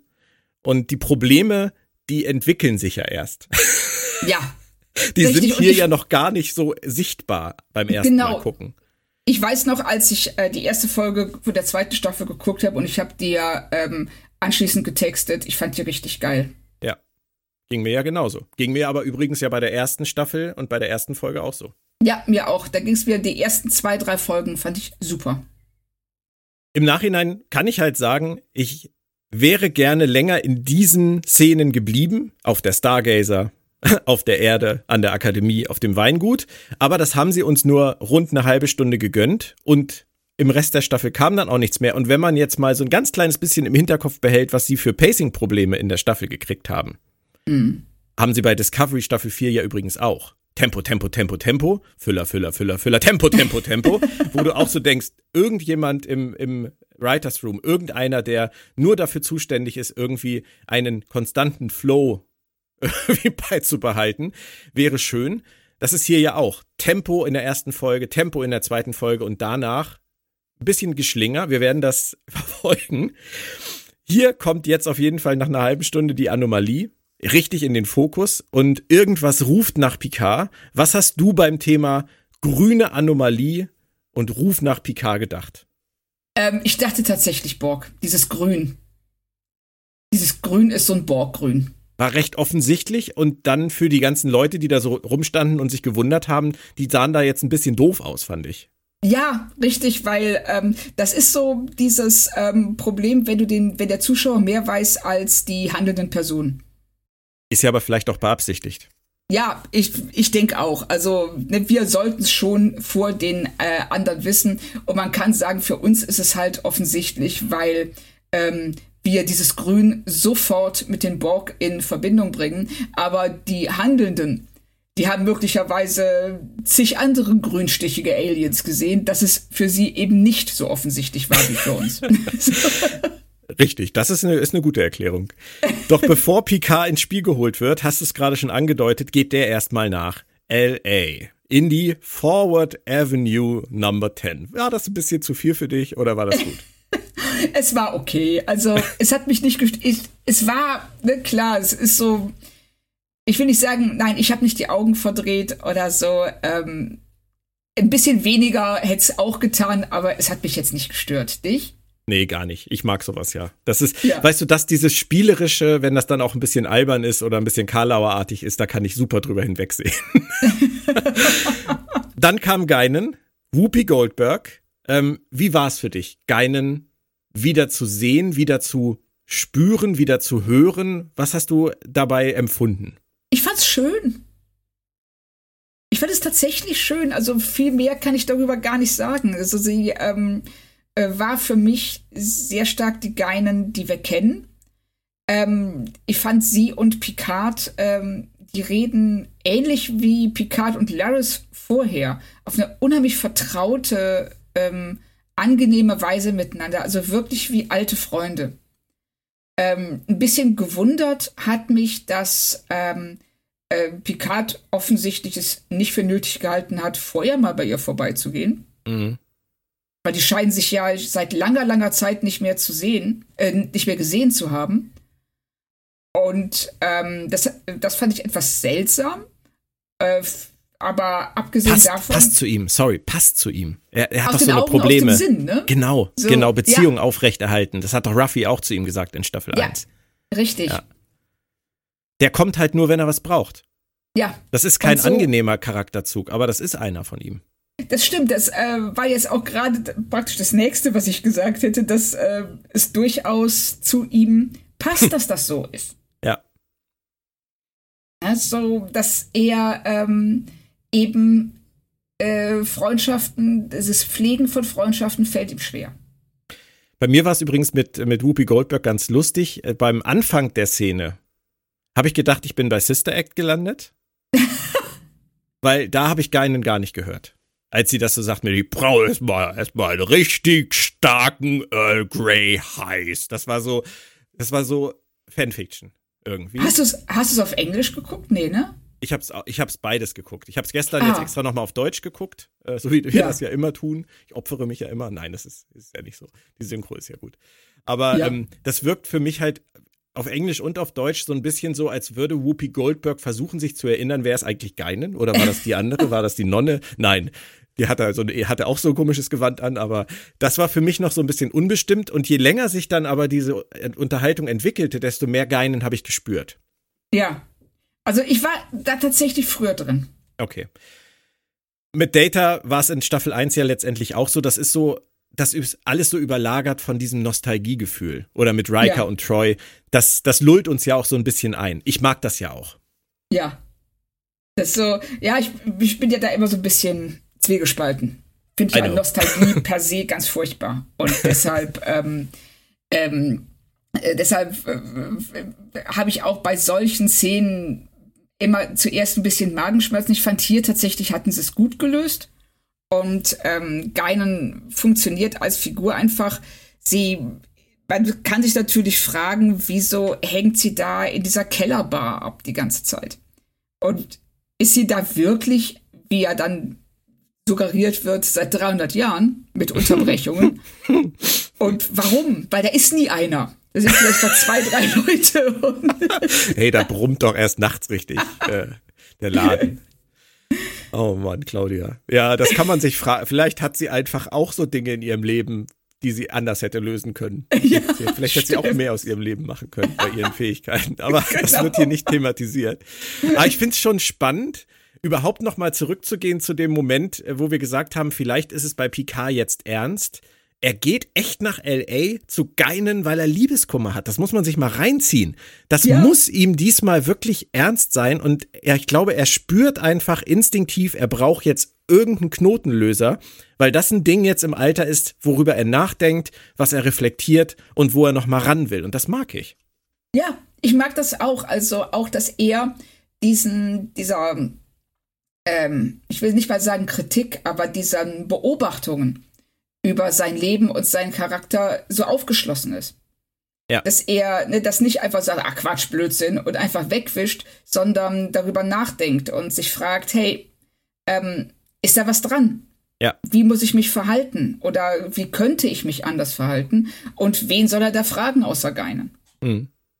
Dieses ganze emotionale Storyfass Picard, Vergangenheitsbewältigung, finde ich super. Das stellen wir jetzt mal zur Seite, weil das ist wie immer leider nicht das einzige große Storyfass. Das nächste große Storyfass ist jetzt der Call to Action für Picard als Mitglied der Sternenflotte. Raumanomalie, random Raumanomalie. ähm, was ich aber großartig finde, und das war das, was ich vorhin schon angeteasert habe. Jetzt hör mal, pass mal auf. Ja. In Staffel 1 musste er zur Sternenflotte gehen, wurde von diesem Typen am Tresen nicht mal erkannt und wurde dann aufs Derbste von diesem Admiral abgekanzelt. Er Ja. musste da zu Kreuze kriechen und wurde wie so ein Hund weggeschickt. Und hier kommt der Admiral wieder zu ihm, nach Hause, in sein Wohnzimmer und bittet ihn zu helfen. Und das finde ich so großartig, Ja. weil das ist die komplette Wendung in Richtig. seinem Leben zu dem hin, was er auch für sich gefühlt braucht. Das ist auch sein Selbstverständnis. Richtig. So, ähm, es ist absolut so. Er nimmt sich ähm, wahr als jemand, der auch hofiert werden will. Ja, genau, genau. Ne? So, und das macht äh, äh, der Admiral in dem Moment. Genau. Und, und, er ist ja auch genauso in der ersten Staffel da in dieses Büro reingegangen. So nach dem Motto, ja. ich bin wieder da, ich brauche ein Schiff, wann geht's los? Und das ist voll nach hinten losgegangen. Ja. ja. Und das, ähm, und, und jetzt hier ist er wieder an dem Punkt, an dem er sich selbst schon in der ganzen Staffel, in der ersten Staffel gesehen hat. Ja. Und nun ist äh, die Realität ihm gefolgt und sieht ihn jetzt auch da, wo er sich sieht. Und das ist ja. schon, also man, man merkt dann auch, er ist ja dann auch sofort präsent und er, ähm, äh, was man ihm ja wiederum dann auch hoch anrechnen kann, er sagt nicht so, ach ja, jetzt kommt er angekrochen. Hm? so. Nee, da, da kann er dann auch mit umgehen. Da kann er mit ja. arbeiten. Richtig. Wir erfahren noch, dass es äh, irgendwie darum geht, dass diese fremde Spezies äh, der Föderation beitreten will, was ich in dem Moment auch echt spannend fand. So als Info, ja. so, wir schicken mal kurz hier die, die Charta der Föderation und sagen, Picard bitte zum Gespräch. Das ist eine interessante Art der Kontaktaufnahme. Aber ja. viel krasser fand ich an der Szene noch, da geht Picard am Ende dann einfach, ohne Laris Tschüss zu sagen. Und das ist dann wieder der Grumpy Picard. Der alte, der weißt du? Ja, also da war ich auch, ich war echt sprachlos. Weißt du, nachdem er vorher noch ähm, mit sich gehadert hat und überlegt hat, soll er diese Nähe zu Laris zulassen und ähm, sich auf eine Beziehung einlassen. Und äh, dann so, ja, Picard, es muss losgehen. Okay, tschö. Nein, eben kein Tschö. Ohne Tschö, einfach so, ja, ich gehe dann mal. Ja, ja. Also ich wäre an, an Laris Stelle auch in der Zwischenzeit abgereist, glaube ich. Ja. ja. Also ich hätte auch gesagt, so, weißt du was, das war's. Und dann kommt die Crew teilweise auf der Stargazer wieder zusammen. Picard, Seven, Rios, Jurati. Ähm, ich ich finde die Stargazer einfach großartig. Ja, das muss ich noch mal erwähnen. Ja. Und so wie sie es gebaut haben, von den Kulissen her, hätte ich auch niemals gedacht, dass sie damit nichts vorhaben. Aber das ist eine andere Geschichte. Vielleicht passiert ja noch irgendwas. Der Satz von Jurati, sie sehen absolut positronisch aus. Das ist auch so ein Ding, wo sie im Nebensatz einen ganz wichtigen, in Anführungsstrichen, Story-Aspekt von Staffel 1 einfach wegwischen. Ja. Also das, ähm, also ich bin eh nicht glücklich gewesen mit dieser Lösung am Ende von Staffel 1. Ja, wir geben Picard einen, ähm, den Golem-Körper, aber hey, der ist genauso alt wie sein normaler Körper und der wird auch weiter so altern und ähm, was Picard ja auch sehr wichtig ist, aber diese ganze Lektion über Leben und Sterben, die er vorher mit Data durchgemacht hat, wird dadurch im Grunde genommen ziemlich verwässert. Und hier sagen sie eben mal, hey, ne, für den Fall, dass ihr glaubt, wir haben es vergessen, wir haben es nicht vergessen, aber wir beachten es nie wieder. Genau. Ja, und das machen sie ja die ganze Zeit in Nebensätzen. Also ob das äh, Juratis Mord war, ob das Picards Golem-Körper war oder Ruffys Abstürze. Es ist völlig irrelevant, alles rückgängig. Ähm, wir haben ja schon gesagt, das ist, das ist schon auf die leichte Schulter genommen in Sachen. Ja, Leben. es ist vor allen Dingen, ähm, es ist schade, wenn du schon ähm, äh, eine aufeinanderfolgende Geschichte erzählst. Also wenn du schon wirklich ähm, eine Serie als wie ein Roman im Grunde hm. genommen betrachtest, hm. dann müssen Dinge auch Konsequenzen haben, Ursache und Wirkung. Sonst ähm, bist du wieder in diesem was ich eigentlich auch schön finde, Kurzgeschichten-Universum, in dem wir uns in den alten Serien bewegt haben und in dem wir uns auch in Strange New Worlds und Lower Decks bewegen. Mhm. Ja. Aber hier das machen sie, sie machen ganz viel mit den Figuren, was ähm, äh, diese Figuren auf bestimmte Weisen verändern müsste. Und dann haben sie da keinen Bock drauf, so kommt es rüber. Und deshalb wischen sie es dann einfach weg, weil sie was anderes machen wollen, was sie jetzt spannender finden.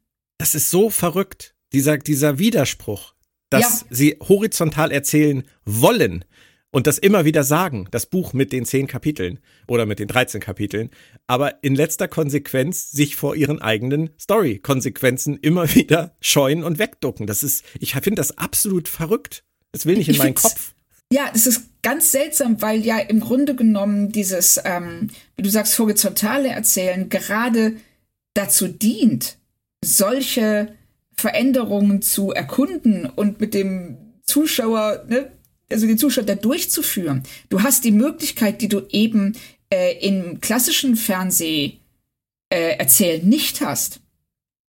Und dass sie auf der einen Seite sich für eine durchgehende Geschichte entscheiden, aber auf der anderen Seite die Möglichkeiten, die das bringt, ähm, nur unzureichend nutzen, das verstehe ich auch nicht so richtig.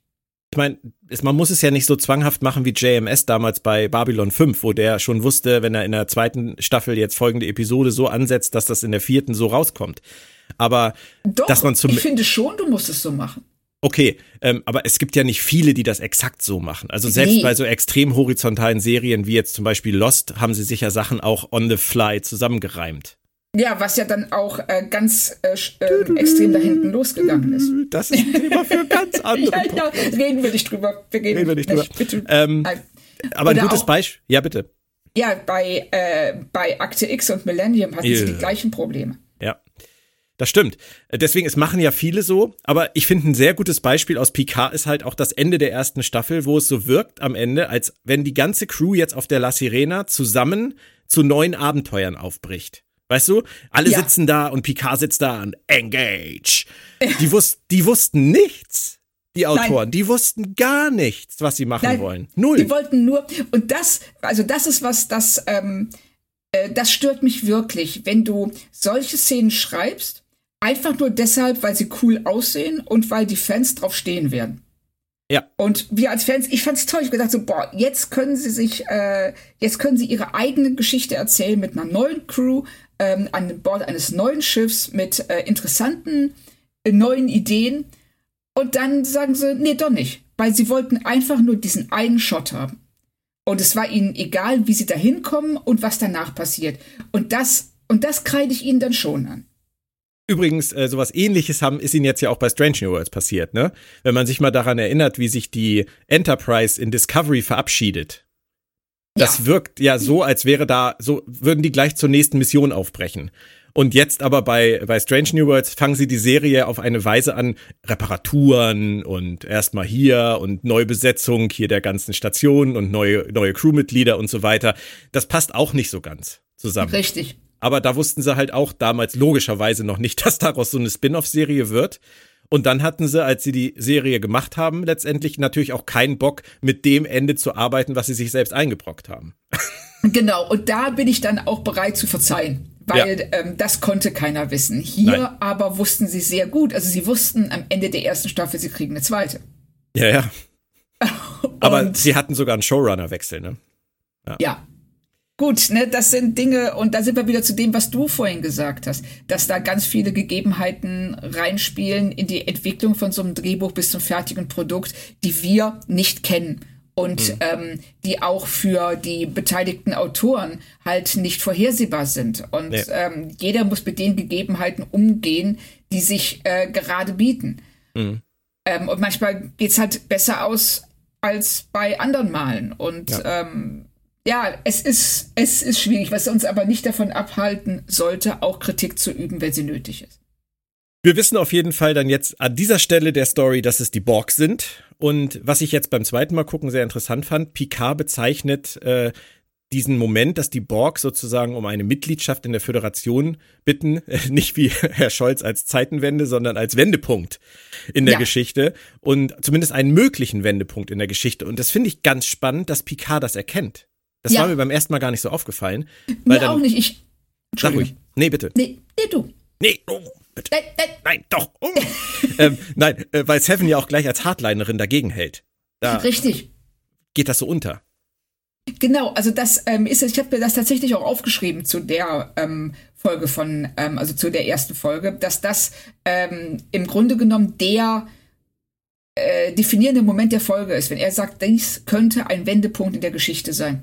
Weil wir ja dann, wenn sie diesen Sprung in die Vergangenheit machen, eben auch damit konfrontiert werden, dass nicht alles zwangsläufig so laufen musste, dass am Ende die utopische Föderation rauskommt, sondern dass, wenn ähm, an ein, zwei Wendepunkten die Dinge ein bisschen anders gelaufen wären, man in der Dystopie landet. Und das Ja. ist jetzt hier, steht Picard genau an so einem Wendepunkt. Und seine Entscheidung wird darüber ja, hm, entscheiden oder darüber bestimmen, wie es mit der Föderation und den Borg weitergeht. Hm. Das ist ein epochaler Moment. Umso interessanter wird es jetzt sein, uns anzuschauen, was da passiert. Und umso interessanter wird es in den nächsten Wochen sein, zu sehen, wie sich das entwickelt, weil das ist einer der auf der einen Seite spannendsten Aspekte dieser Staffel und auf der anderen Seite für mich auch nicht am, am wenigsten nachzuvollziehenden äh, Aspekte an dieser Staffel. Aber wir werden ja. das sehen. Es kommt die Latex-Königin. American Horror Story und so. Äh, Habe ich mich sehr an die erste Staffel erinnert gefühlt. Ja, ich auch. Und sie sagt, wir wünschen Frieden. Und meiner Meinung nach ist es eindeutig Jurati. Von ja. der Stimme her, wenn man es weiß. Super interessant. Ähm, ja. Aber wir wissen, Jurati steht auch auf der Brücke der Stargazer. Also Richtig. Steht hinten und vorne. Das nur mal so ganz kurz mit Blick auf das Staffelende einmal kurz erwähnt. ähm, mit dem Wissen um dieses Ende gefragt, warum fragen die Borg nicht genauer nach oder sagen nicht genauer, was sie wollen? Warum lassen sie es alles so eskalieren? Warum erwecken sie den Anschein eines Angriffs? Was ist die Taktik dahinter? Weiß ich nicht. Aber ich, ich, bin, ich finde es sehr schön, dass du dir, dass du diese Frage stellst, weil ich habe sie mir auch gestellt. Ähm, weil äh, es ist in der ersten Folge, wenn man die guckt, ohne das Wissen um die darauf folgenden neun Folgen, ist das eine echt tolle Szene. Ja. Also, ähm, wir haben diesen, äh, wir haben einen Gegner, der ja tatsächlich Picards Angstgegner ist. Und ähm, jemanden, der, der ihn bis aufs Tiefste verletzt und äh, verändert hat, also ihn alles, wofür er steht, pervertiert hat. Und trotzdem ist er in der Lage, ähm, diesen Moment richtig einzuschätzen. Und man merkt, wie gruselig er das findet. Mhm. Aber er ist, er ist bereit, ähm, fürs, äh, fürs große Ganze eben da sehr viel zu riskieren und auch sich auf sehr viel einzulassen. Auf der anderen Seite wird all das äh, fast schon negiert, wenn man den Rest der Staffel kennt. Weil das Verhalten der Borg hier keinen Sinn ergibt. Das ist halt die Frage. Also Picard kann dem Druck dann irgendwann nicht mehr standhalten. Selbstzerstörungssequenz, puff. Aber die Frage ist halt, warum? Warum greift Queen Jurati nicht ein? Denn die ist ja da drin. Die ist nicht nur ja. hinten, sondern wir haben das genau, ja schon mal gesagt. Die ist, die ist auch vorne. Aber, aber, muss sie es nicht? Ähm, das ist die Frage. Also äh, wir wissen ja nicht, wie Zeit funktioniert. In diesem.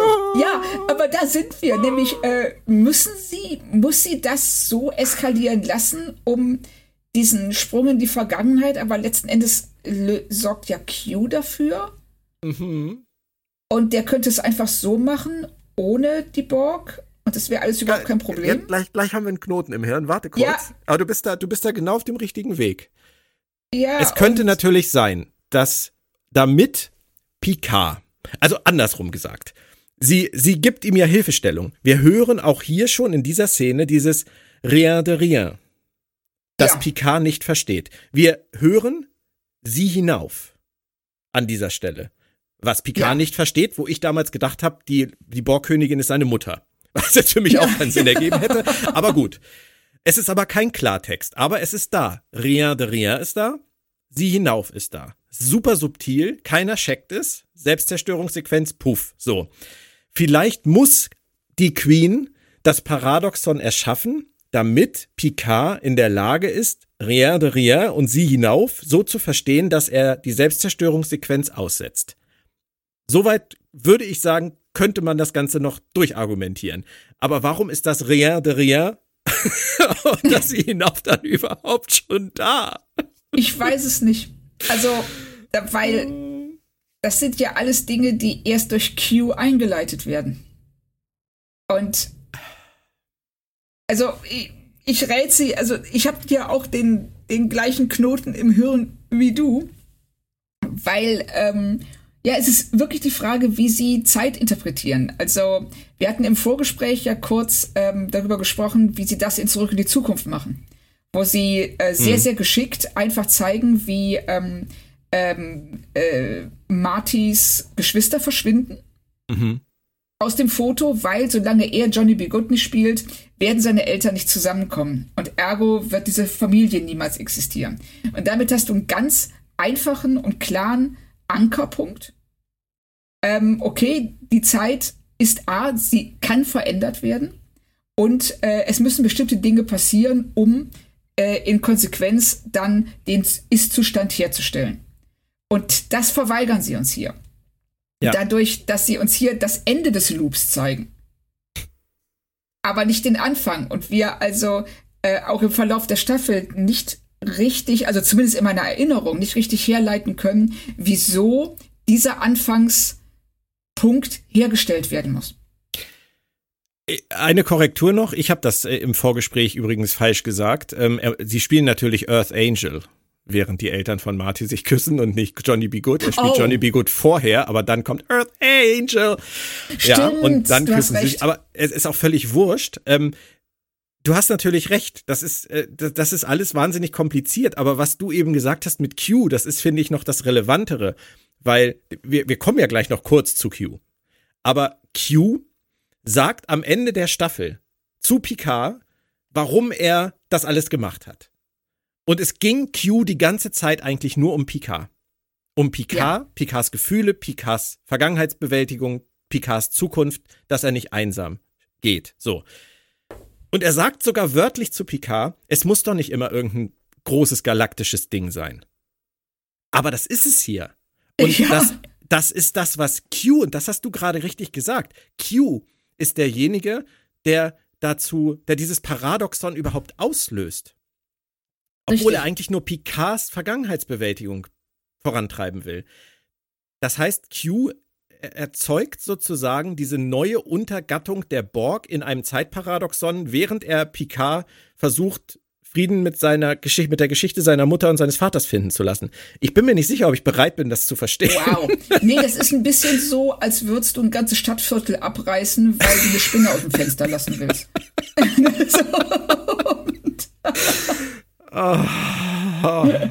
also ich, ich mag ja Zeitreisen, Claudia.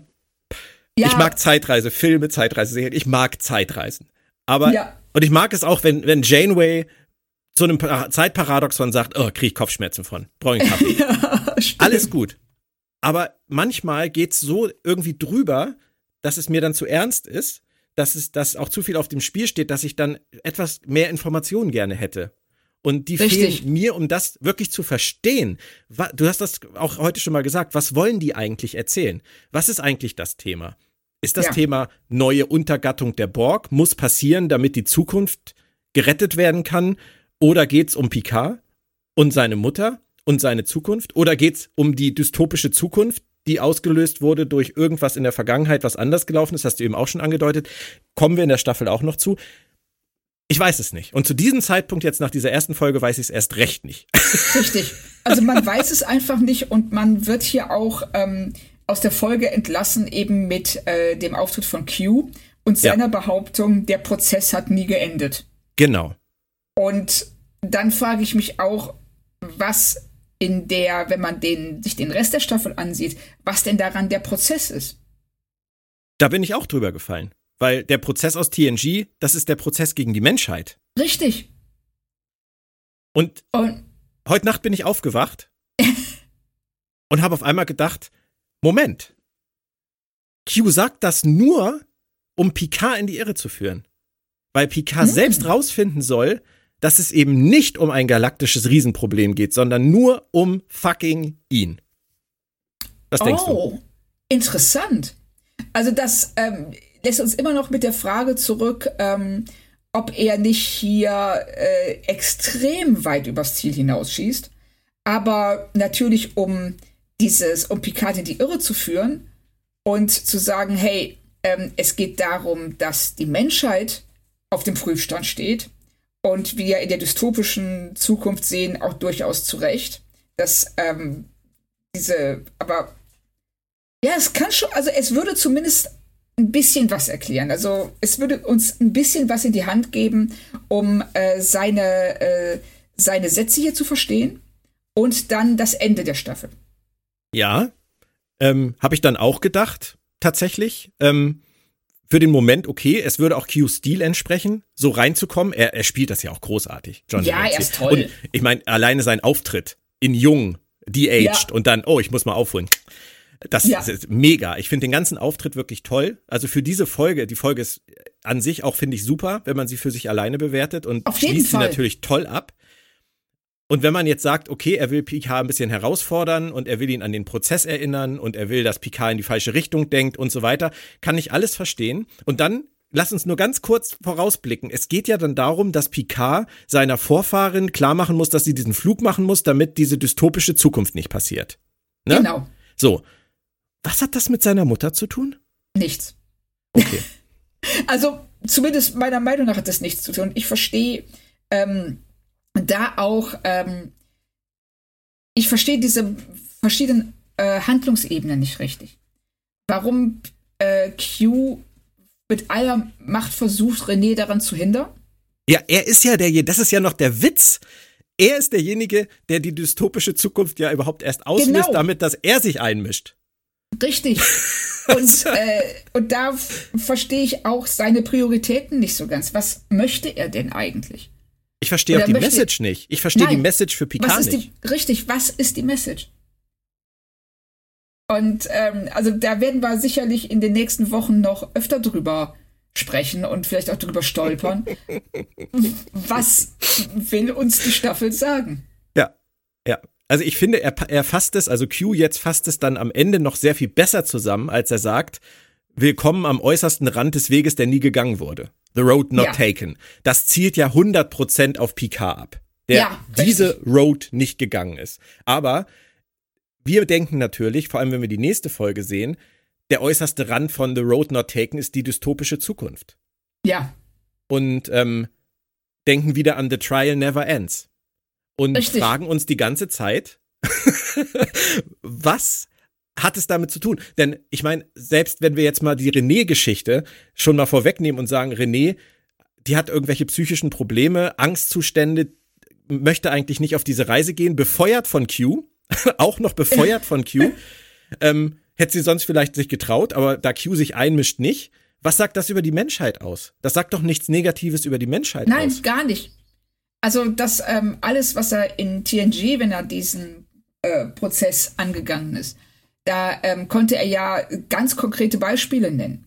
Ne, ob das jetzt ähm, Kriege, Zerstörung, Sklaverei, ähm, äh, äh, Umweltsauerei und was auch immer ne, er, da, er da anbringen kann. Ich habe das gerade als Rap vorgestellt. Sklaverei und Umweltsauerei. Egal, ja, bitte, Stimmt. weiter. So, er hatte ja immer gute Gründe für seine Kritik, aber hier ja. Ist er so wie jemand, der ähm, äh, sich von Typen stellt, der gerade einen Kaffee trinken will, in den Kaffee über die Hose schüttet und sagt, was hast du denn da gemacht? Ja, oder, oder er ist derjenige, der, der das Ende des Zweiten Weltkriegs verhindert und zu den Menschen dann sagt, was macht ihr denn hier? Kriegt ihr nicht mal ja. das gebacken? Genau.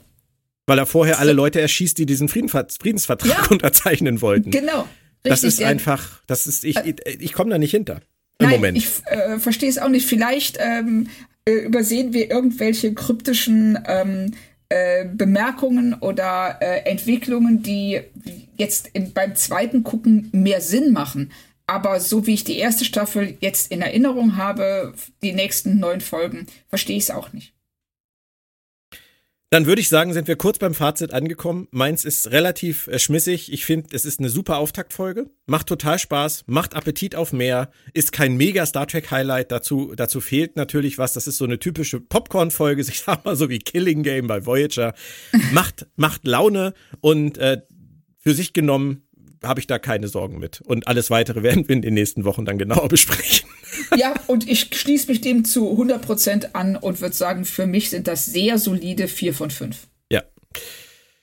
Ich würde jetzt gerne völlig unbefangen sagen, danke Claudia, es war mir eine Freude. Es war mir allerdings auch eine verwirrende Freude, weil ich manchmal nicht so genau weiß, was wir uns hier, uns und unseren Hörern hier antun, mit unserer eigenen Verwirrung über die Dinge, über die wir sprechen. Ja. Aber vielleicht geht es ja anderen auch so. Ja, Vielleicht denken ich, auch äh, einige Leute, was, was reden die denn da? Ist doch alles klar. Richtig, also ähm, das hatten wir ja schon vor kurzem mal drüber gesprochen, wie ähm, unterschiedlich die Reaktionen auf ähm, Folgen sind und wie sehr, ähm, äh, also wie manche Fans in der Lage sind, Sachen herzuleiten, die du und ich vielleicht gar nicht sehen. Mhm. Und umgekehrt. Und äh, das ist echt äh, spannend und ich bin sehr, sehr gespannt, was wir da für Feedback kriegen und dass Leute sagen, ja, Moment mal, äh, ist doch ganz logisch, was so und so und so. ich bin gespannt, ich bin wirklich ja. gespannt. Vielleicht müssen wir uns noch eine Mindmap irgendwie gestalten für diese Staffel, damit wir diese, diese Handlungsstränge. Weißt du, Doc Brown konnte das immer so super erklären. Hier, das ja. ist der Punkt, wo die Zeitlinie abknickt. Und da ist jetzt ein veränderter Biff, der ist mächtig und so weiter. Und da können wir nicht hin zurück, weil das ist ja die Zeitlinie, aus der wir zurückreisen. Das habe ich immer verstanden. Ja, aber das, weil es super simpel erklärt war. Ja. Und ähm, das fehlt mir hier so ein bisschen. Vielleicht bin ich einfach zu dumm. Aber ich habe den Eindruck, dass sie uns hier, wie auch äh, bei anderen Sachen, was wir ja auch eben schon genannt haben, mehr in die Hand geben hätten geben müssen, als sie uns gegeben haben. Aber das gilt wiederum eher für die weiteren Folgen und nicht für diese. Ja. Nein, ja. für diese nicht. Also für diese im Moment, wenn wir jetzt zurückgehen zu dem Zeitpunkt, wo wir die Folge gerade zum ersten Mal gesehen hatten, war alles noch, ja, Blumenwiesen, Sonnenschein und spielende Welpen. mit, die, mit, diesem Bild im Kopf verabschieden wir uns dann für heute, äh, hören uns hier ganz bald wieder und werden jetzt mal versuchen, in den nächsten Tagen unsere Gehirnwindungen für euch zu entknoten. Bleibt alle gesund, danke Claudia und erstmal Tschö von uns. Tschüss.